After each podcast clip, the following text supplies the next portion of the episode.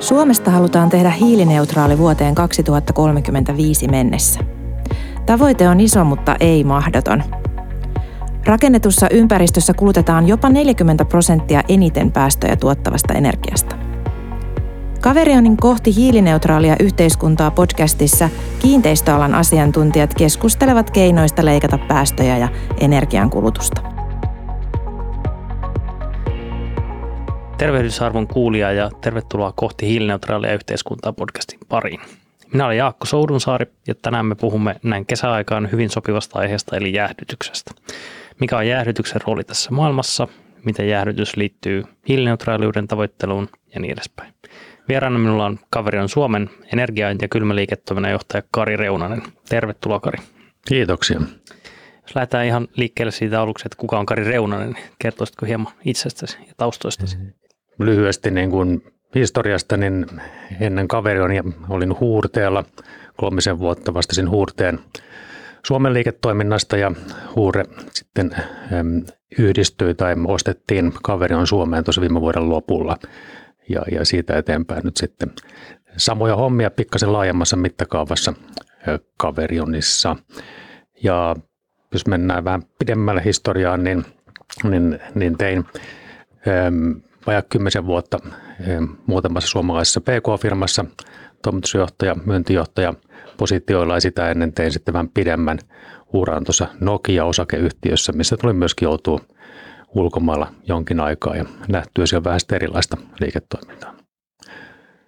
Se mainitsi tuossa, että huurteelta siirryt kaverionille tai yrityskaupan myötä, että mm. kertoo hieman, että kuulijoille, että mikä huure oli tai on. No huurehan, kun puhutaan kylmästä ja jäädytyksestä, niin huuren nimikin sanoo, että, että huure on Suomessa niin kuin alan niin kuin hyvinkin tunnettu tekijä, huure 70 vuotta vanha yritys koko aika ollut Suomen kylmäalan pioneeri, lähtenyt 40-luvulta Paavo V. Suominen, joka täytti 100 vuotta tuossa alkuvuonna, perusti Huurteen ja, ja, ja Huurre on sitten kokenut erilaisia kasvun ja fokusoitumisen kausia, ja, ja tota, mutta ollut koko aika kehittämässä voimakkaasti Suomen kylmää, kylmäliiketoimintaa, kylmä, kylmä, kylmätiloja, jäädytystä eri, eri, eri muodoissa. Et Huure on, on valtakunnallinen, valtakunnallinen toimija, eli, eli tota, niin meillä on huolto, huoltoliiketoimintaa Suomen, niin kuin, eh, Suomen, su, koko Suomen niemi etelästä pohjoiseen ja, ja sitten toimitetaan erilaisia projekteja koskien kylmää. Hyvä. Jos mennään siihen vähän, että, että mistä ylipäätään on kyse, kun puhutaan jäähdytyksestä ja kylmästä, eli, eli mitä sen, minkä sen merkitys on yhteiskunnassa, missä kaikkialla sitä tarvitaan, missä sitä käytetään ja niin edespäin. No se on ehkä tavallaan, kylmä on ehkä sellainen asia, mikä, mikä tavallaan ehkä normaali arjessa, ehkä sitä ei edes huomaa. Ja, ja tota, mutta sitten kun sitä alkaa tekemään työksiä ja siihen keskittymään, niin sitten huomaakin, että sitä ajaa joka paikassa. Ja, ja tota, ehkä niin kuin jos sitä kylmä alkaa niin kuin kategorisoimaan, niin, niin kun puhutaan jäädytyksestä ja kylmästä, niin, niin viilennetään joko ihmisiä tai sitten niin kuin tavaroita. Ja, ja kumpaakin tarvitaan. Ja, ja kun puhutaan ihmisten viilentämisestä, puhutaan niin kuin ilmastoinnista, ilmastoinnin jäädyttämisestä, mitä on niin kuin kaikissa kaupallisissa kiinteistöissä on, on jäädytetään, kuivataan sisään tulevaa ilmaa. Sitten on tavaroiden jäädyttäminen ja, ja siinä ehkä niin kuin kaikkein niin kuin ehkä helpoin esimerkki on puhua elintarvikkeista. Koko elintarviketuotantoketju sieltä alkutuotannosta siihen niin kuin omaan jääkaappiin niin kuin tavarat, elintarvikkeet pitää pitää tietyssä lämpötilassa, jotta ne säilyy. Ja eri elintarvikkeilla on myöskin omat sitten lämpötila-alueensa, missä ne pitää pitää. Ja, ja tota, jäädytystä tarvitaan erityyppistä jäädytystä ja kylmää sitten elintarviketuotannossa, logistiikassa, varastoinnissa, väitteiskaupassa ja niin poispäin. Tuossa on ehkä niin kuin muutama yksinkertainen esimerkki. Joo, kiitos.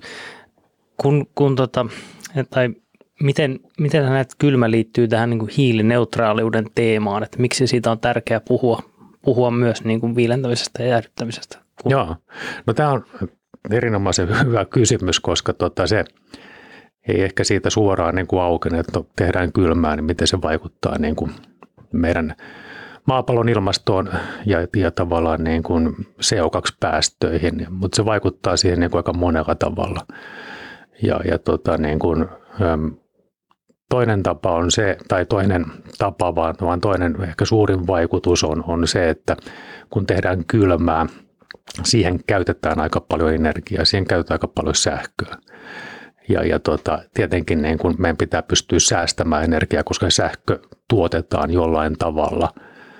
Ja, ja tota, tarkoittaa myöskin sitä, että me ei saataisi kuluttaa sähköä ylimääräistä.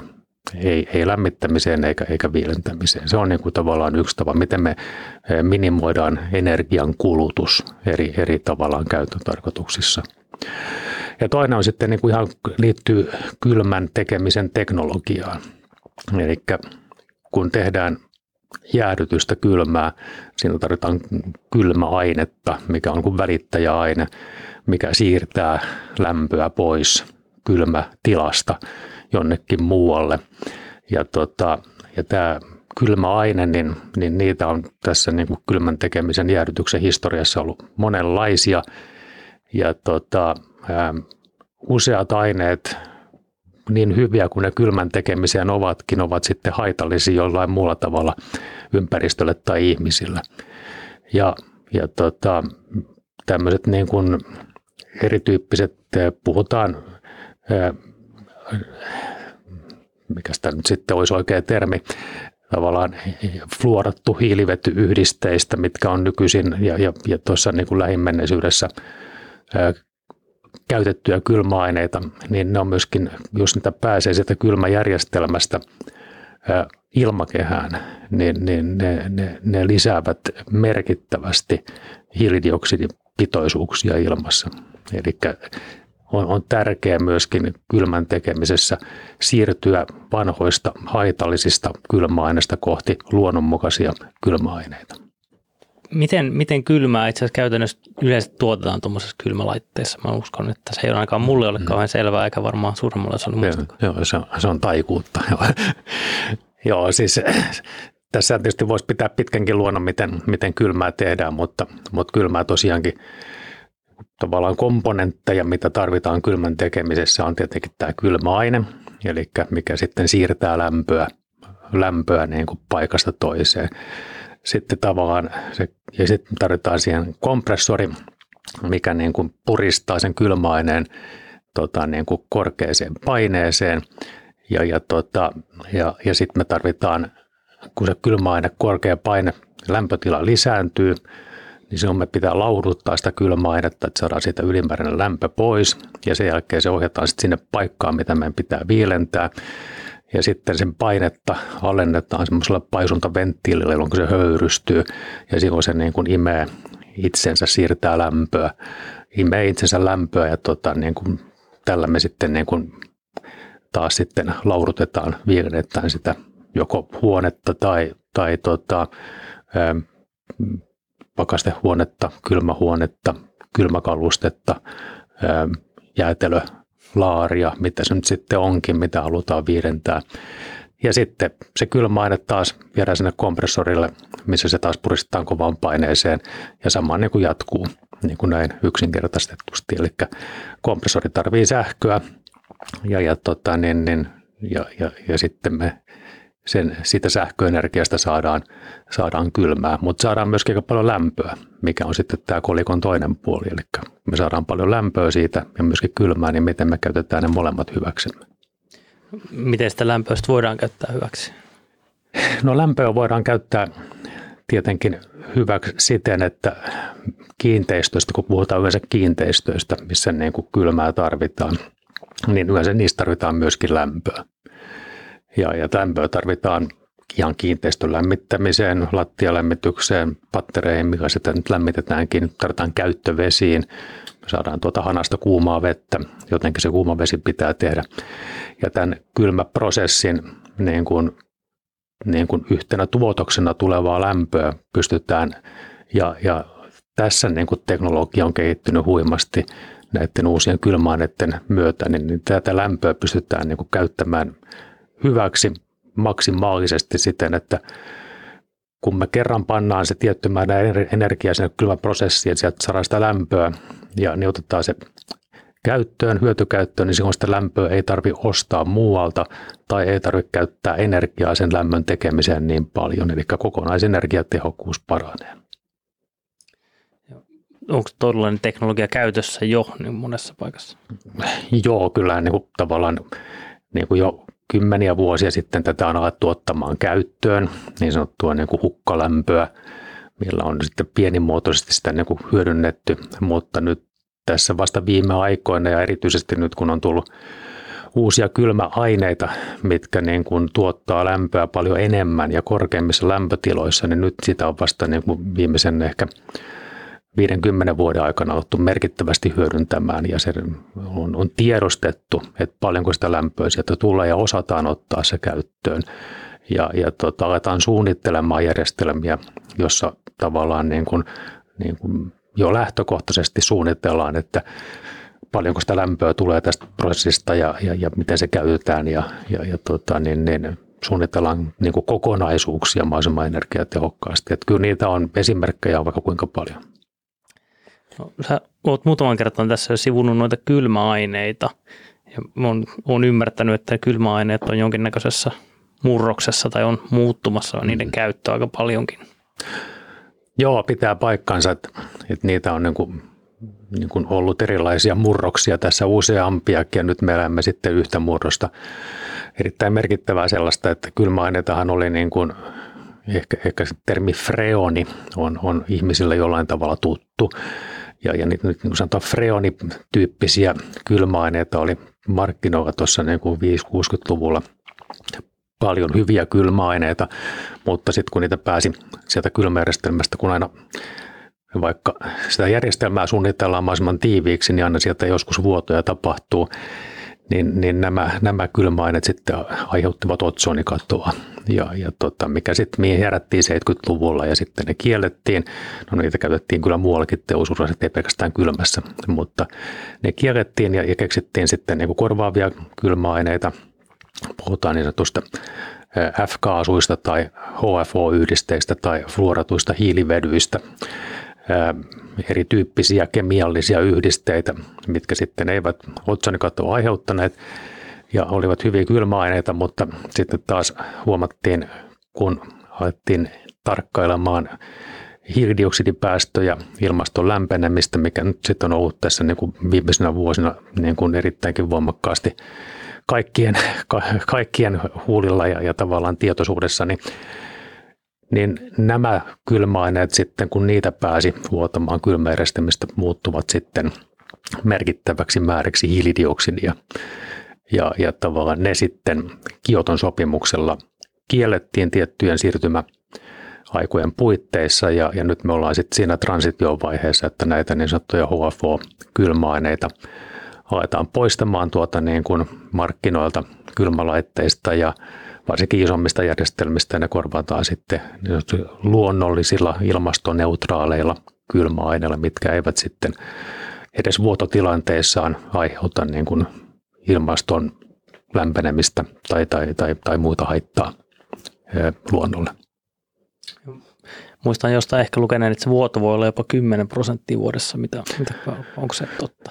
No mitä vanhempi järjestelmä, se enemmän se vuottaa yleensä. Että, että uudet mm, mm kylmäjärjestelmät on tavallaan pikkasen kompleksisia ja, ja tota, niin, niin, jos, varsinkin jos niitä ei ylläpidetä, niin, niin, niin, niin sieltä sitten niin kuin erilaisia vuotoja, vuotoja eri syistä niin kuin voi tapahtua. Uudimmissa järjestelmissä ihan samalla tavalla vahinkoja sattuu, ja, mutta kyllä se niin kuin, se on ollut joskus jopa niin kuin 20 prosenttiakin, mutta kyllä se varmasti on tällä hetkellä alle 10 prosenttia. Että, että kyllä se niin kuin vuotoja tapahtuu ja se on, on ihan merkittävä päästöjen, sanotaan CO2-päästöjen lä- ja lähde, eli tietysti kaikki kylmälaitteet mukaan lukien kaikki autojen ilmastointilaitteet, toimistotalojen ilmastointilaitteet, muut kylmälaitteet, niin on arvioitu, että globaalisti näistä kylmälaitteiden niin kuin päästöistä, niin, niin ja sitten kun ne muuttuu hiilidioksidiksi, hiilidioksidiksi ilmakehässä, niin, niin, niin ne on ehkä jopa kolmen prosentin luokkaa kaikista maailman CO2-päästöistä. Se on, se on, iso, se on iso, iso tekijä ja sen takia siihen halutaan puuttua. Iso tekijä varsinkin, jos se on nyt helposti korjattavissa näillä luonnollisilla kylmäaineilla. Mitäs, mitä ne luonnolliset kylmäaineet sitten on? No ehkä niin kuin, eh, tavallaan ehkä niin kuin paradoksaalisesti yksi parhaista luonnollisista kylmäaineista on hiilidioksidi. eli, eli tavallaan tämä niin, kuin niin sanottu pahis onkin hyvis nyt sitten tässä, tässä niin kuin kylmäteknologiassa, jäädytysteknologiassa. Eli hiilidioksidi on erittäin hyvä kylmäaine, sillä on hyvä lämmönsiirtokapasiteetti ja, ja hiilidioksidi käytettiin kylmäaineena niin joskus aikojen alussa, mutta se oli vaan vaikeasti hallittavissa. No nykyteknologialla se ei ole enää vaikeasti hallittavissa, vaan se on niin kuin ihan, ihan, ihan hyvin hallinnassa prosessi. Ja, ja hiilidioksidi on niin kuin, niin kuin merkittävin niin kuin uusi kylmäteknologia, mitä nyt just käytetään, on, on käytetty viimeiset kymmenen vuotta ja nyt sen käyttö, käyttö niin kuin kiihtyy merkittävästi ja sillä korvataan just näitä niin kuin poistuvia niin sanottuja HFO, F-kaasuja. Puhuit, että, että teidänkin liiketoimintayksikön nimessä on energia eikä pelkästään kylmä. Mm. Niin mm. miltä tämä tulevaisuus näyttää tältä energialiiketoiminnalla? Jos ajatellaan niin puhtaasti niin kuin kylmäliiketoimintaa, niin siellä tehdään nimenomaan näitä korvausinvestointeja, vaihdetaan vanhoja kylmälaitteita, vanhaa teknologiaa uuteen luonnonmukaiseen ja, ja totta kai silloin kun näitä investointeja tehdään, korvausinvestointeja, niin yritetään teke, tehdä ne sitten mahdollisimman kokonaisvaltaisesti energiatehokkaasti hyödyntäen tämä lämmön, lämmön tuottokapasiteetti. Sitten ehkä toinen niin kuin, nyt vasta niin kuin, isossa mittakaavassa alkava trendi on, on se, että koska tämä niin kuin kylmä teknologia tai energiateknologia, nämä yksiköt, mitä, mitä tehdään ja niihin liittyvä automaatio, kun ne mahdollistaa sen, sen, sen lämmön tekemisen niin kuin paremmin kuin aikaisemmin, niin samaa teknologiaa käytetään myöskin lämpöpumppuina, mikä on ehkä kuluttajallekin niin kuin tuttu, tuttu termi omakotitaloasujille, maalämpö kaivo ja lämpöpumppu, niin, niin tämän tyyppiset teknologiat teollisessa mittakaavassa tulee yleistymään. Ja, ja se on myöskin niin kuin todella iso kasvava, ihan uusi markkina. Mitä sillä voidaan sitten saavuttaa niillä lämpöpumpuilla? No lämpöpumpulla tietenkin saadaan lämpöä ja, ja, ja tota, lämpöpumppuja voisi ajatella, että tämmöisessä isossa mittakaavassa isotehoisia lämpöpumppuja voidaan käyttää niin kuin ihan siinä, että me saadaan kiinteistö energiaomavaraiseksi. Eli pystytään tuottamaan sillä yksiköllä, energiakeskuksella kaikki se tarvittava kylmä siihen kiinteistöön, olisi sitten kauppa- tai teollisuuslaitos tai jäähalli.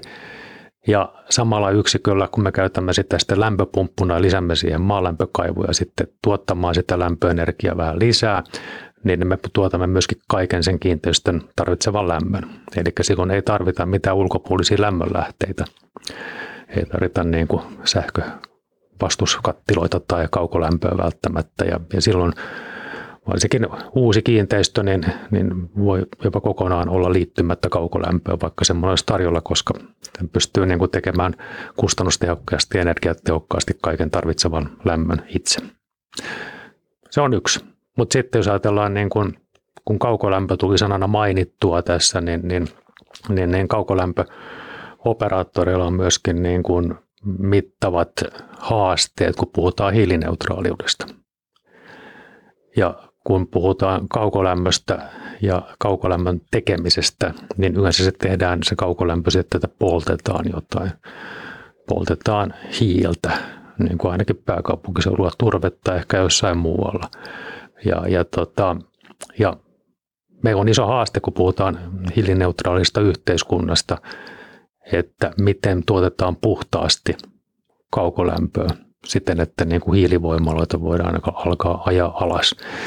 Ja siinä nämä lämpöpumput taas kerran on, on yksi niin kuin ihan merkittävä vaihtoehto myöskin isossa mittakaavassa tuottaa primääristi sitä lämpöä siihen kaukolämpöverkkoon mä en tiedä, onko mä ymmärtänyt oikein, mutta Mutta jos puhutaan, puhutaan myös kaksisuuntaisesta kaukolämpöverkoista, eli tavallaan sitä kiinteistössä itse tuotettua lämpöä voitaisiin siirtää myös muille kiinteistöille, että se ei välttämättä aina ole niiden isojen laitosten varassa jatkossa. Joo, tässä tota, nyt kun mä teen nämä, nämä lämpöpumppu kaksi skenaariota, että on tämä niin kuin omavarainen kiinteistö, mikä tekee kaiken kylmän ja lämmön itse. Sitten ajatellaan, että meillä on lämpöpumppu, mikä tekee sitten kaukolämpöön, primääristi lämpöä, niin, niin, niin on olemassa myöskin niin kuin, ä, tapoja tehdä näitä molempia. Eli silloin kiinteistö on kaukolämmössä kiinni ja, ja tota, ä, ottaa sieltä lämpöä, mutta myöskin kaiken kylmäprosessista ja kylmän tekemisestä niin kuin tehdyn niin kuin ylimääräisen lämmön se voi työntää myöskin sitten sinne kaukolämpöverkkoon, niin se hyödyttää muita. Ja se on myöskin tavallaan, jos ajatellaan niin kuin yhteiskuntaa, niin, niin, niin tällä me saadaan niin kuin piikkejä tasattua, me saadaan kuormaa tasattua, me saadaan niin kuin yksityinen yksikkö, laitoskiinteistö niin kuin tekemään hyvää, paitsi niin kuin itselleen myöskin niin kuin muille – muille siinä tavallaan niin kuin kaupungissa tai kunnassa asuville. Ja tämän tyyppiset on, on niin kuin ratkaisut, niitä niin kuin mietitään niitä, niin kuin aletaan ensimmäisiä varmastikin toteuttamaan, on suunniteltu jo. Vaatii tietenkin sen, että, että sitten meillä on paikallinen kaukolämpöoperaattori ja sitten ne yksityiset toimijat, mitkä, millä on näitä tavallaan kylmää ja lämpöä tuottavia niin kuin teknologioita, järjestysyksiköitä sitten tiloissaan, niin ne, niiden pitää alkaa keskustelemaan toimimaan yhdessä ja, ja tavallaan tekemään niin kuin tämmöisiä kokonaisvaltaisia kylmän ja lämmön tuottoratkaisuja. Ja tämä on just tätä kaksisuuntaista kaukolämpöä, minkä mainitsit. Sä puhuit tuossa myös niin kuin yhteistyöstä, että sitä pitää alkaa tekemään, niin Miten, mitä muuta sä näkisit, että miten pitäisi edistää muutosta, olimma sitten kauppias, joka haluaa energiaomavaraisen kaupan tai, tai joku muu tuotantolaitoksen tai kiinteistön omistaja, niin mitä muu pitäisi tehdä, mitä mä voisin tehdä?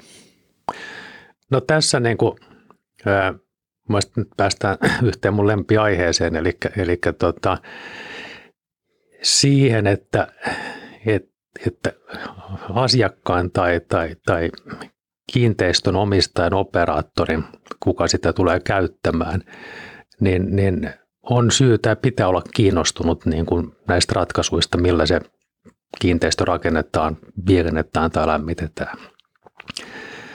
Et, et se on, niin kuin, se on, niin kuin, on vastuullista toimintaa, se on vastuullista ostamista, että, että on, on itse tavallaan niin kuin määrittelee niitä periaatteita, että että, että jos mä rakennan kaupan tai, tai tehtaan, niin, niin tuodaanko tänne luonnollisia kylmäaineita vai käytetäänkö vielä, jos, jos, jos mitenkään sallitaan jotain vanhempaa ja vähän halvempaa. Ja, ja tota, haluanko mä tästä niin kuin energiaomavaraisen vai otanko mä sen kaukolämpöyhtiön tähän nyt niin kuin mukaan tähän neuvottelupöytään jo suunnitteluvaiheessa. Ja, ja lähtee niin kuin miettimään niitä ratkaisuja. Ja kyllä se on se tilaaja, minkä pitää niin kuin tässä – olla hereillä ja, ja tavallaan ymmärtää vastuunsa ja ymmärtää myöskin sen ohjausvastuunsa. Koska kyllä tilaaja määrittelee sitten loppujen lopuksi suunnittelijoille ja toimittajille ja konsulteille, että mitä halutaan. Että, että mm, niin taitavia suunnittelijia ja konsultteja ja toimittajia kuin meillä maassa onkaan, niin, niin, niin, niin tota, pelkästään sen varaan, että tilaaja sanoo, että mä tarviin tämmöisen tehtaan tai tämmöisen kaupan ja luottaa, että sieltä tulee niin kuin sitten viimeistä teknologiaa ja energiatehokkuutta ynnä muuta ulos, niin, niin ei se välttämättä toteudu. Jos, jos saisit valita, että kehen sä pystyisit eniten vaikuttamaan, jotta, jotta hiilineutraalius edistyisi, niin olisiko ne nimenomaan ne tilaajat, joihin sä haluaisit vaikuttaa? Kyllä se varmasti on niin sekä tilaajat että, että, että suunnittelijat. Niin, niin, kyllä niin kuin sieltä se lähtee, kun se lähtee sieltä määrittelyvaiheesta. Ja sitten tietenkin, kun mennään, puhutaan kaukolämmöstä, niin sitten tulee politiikka aina myöskin mukaan. Että, että tota, näin kuin yksityisten toimijoiden osalta kyllä, kyllä tilaajan pitää tuntea vastuunsa ja, ja osata kysyä ja kyseenalaistaa ja suunnittelijoiden pitää myöskin konsulttien tuntea vastuunsa, että myöskin niin kuin kysyy siltä tilaajalta ja tota, niin kuin ei oteta niitä aina niitä vanhoja hyviksi koettuja ratkaisuja ja tehdä niillä, vaan niin kuin lähdetään ehkä rohkeasti niin kuin kysymään alan toimijoilta, että mikä on nyt, mitä, mitä uusimmalla teknologialla saadaan aikaiseksi. Ja, ja tavallaan silleen niin kuin olla vähän haastamassa siinä myöskin, myöskin prosessissa, että, että tehtäisikö me jotain, jotain niin kuin fiksumpaa kuin, kuin, kuin sitä samaa vanhaa kuin aina ennenkin tehty. Että kyllä se tavallaan se suunnittelijan ja tilaajan tavallaan yhteispeli peli siinä ja tota, niin, niin, ohjaus jo suunnittelun vaiheessa on tosi tärkeää. Mutta sitten jos mennään tähän niin kuin politiikka, kun mainitsin sanan politiikka, niin sitten kun me mennään kaukolämpöön, niin, niin kaikki, ähm, niin kuin melkein kaikki ainakin, kaukolämpöoperaattorit on jollain tavalla julkisten toimijoiden kokonaan tai osittain omistamia. Et kyllä se vaatii myöskin poliittista ohjausta. Se vaatii poliittista ohjausta, niin kuin, että, että kaukolämpöoperaattori lähtee rohkeasti näihin niin kuin keskusteluihin esimerkiksi tavallaan yksityisten toimijoiden kanssa alueella. Miten me tehdään tämmöisiä kaksisuuntaisia ratkaisuja. Kyllä ja, ja siellähän on, on hallituskin määrittänyt, että 2035 pitäisi Suomen olla hiilineutraali. Hmm. Nyt asteikolla yhdestä viiteen, kuinka todennäköisenä sä pidät sitä, että Suomi pääsee sinne? Tämä on kuin loaded question. Tota, vaikea, vaikea siihen niin kuin, vaikea antaa kumpaakaan ääripäätä. Ja mä uskon, että niin kuin, tietyillä aloilla varmastikin päästään siihen. Ja koska niin kuin me on niin kuin isoja toimijoita, isoja varsinkin yksityisiä toimijoita, mitkä, niin kuin, mitkä on ääneen tämän sanonut ja pystyvät myöskin sen tekemään. Mutta mä uskon, että tuossa, jotta, jotta niin kuin yhteiskunta on tuossa asemassa, niin se vaatii, että nämä toimijat niin kuin toimii niin kuin enemmän yhdessä. Ja, ja Mulla on ehkä, ehkä tietty, tietty kuitenkin varaus siihen, että, että kuinka nopeasti esimerkiksi just vaikka esimerkkinä kaukolämpöoperaattorit ja yksityiset toimijat alkavat niin kuin toimimaan niin kuin konkreettisesti yhdessä, jotta saadaan puhdasta energiaa kaukolämpöverkkoon. Niin, niin tota, kyllä se voi tietty haaste olla, että siellä kolmevitosessa tämä homma pelittää jo niin kuin täysillä. Oliko numero sitten kolme tai neljä? No varmaan siinä, että tuota, pitää olla optimistinen, että se on 3, 3,8. Että tuota. Kohti hiilineutraalia yhteiskuntaa on Kaverionin podcast, jossa puhutaan ilmastonmuutoksen torjunnasta kiinteistöissä. Eli siellä, missä iso osa päästöistä syntyy. Muista tilata podcast omasta podcast-sovelluksestasi, niin saat aina tiedon, kun uusi jakso julkaistaan. Jätä myös arvostelu tai lähetä palautetta ja kysymyksiä, vaikkapa toiveita tulevista vieraista osoitteeseen podcast at kaverion.com. Kuulemiin!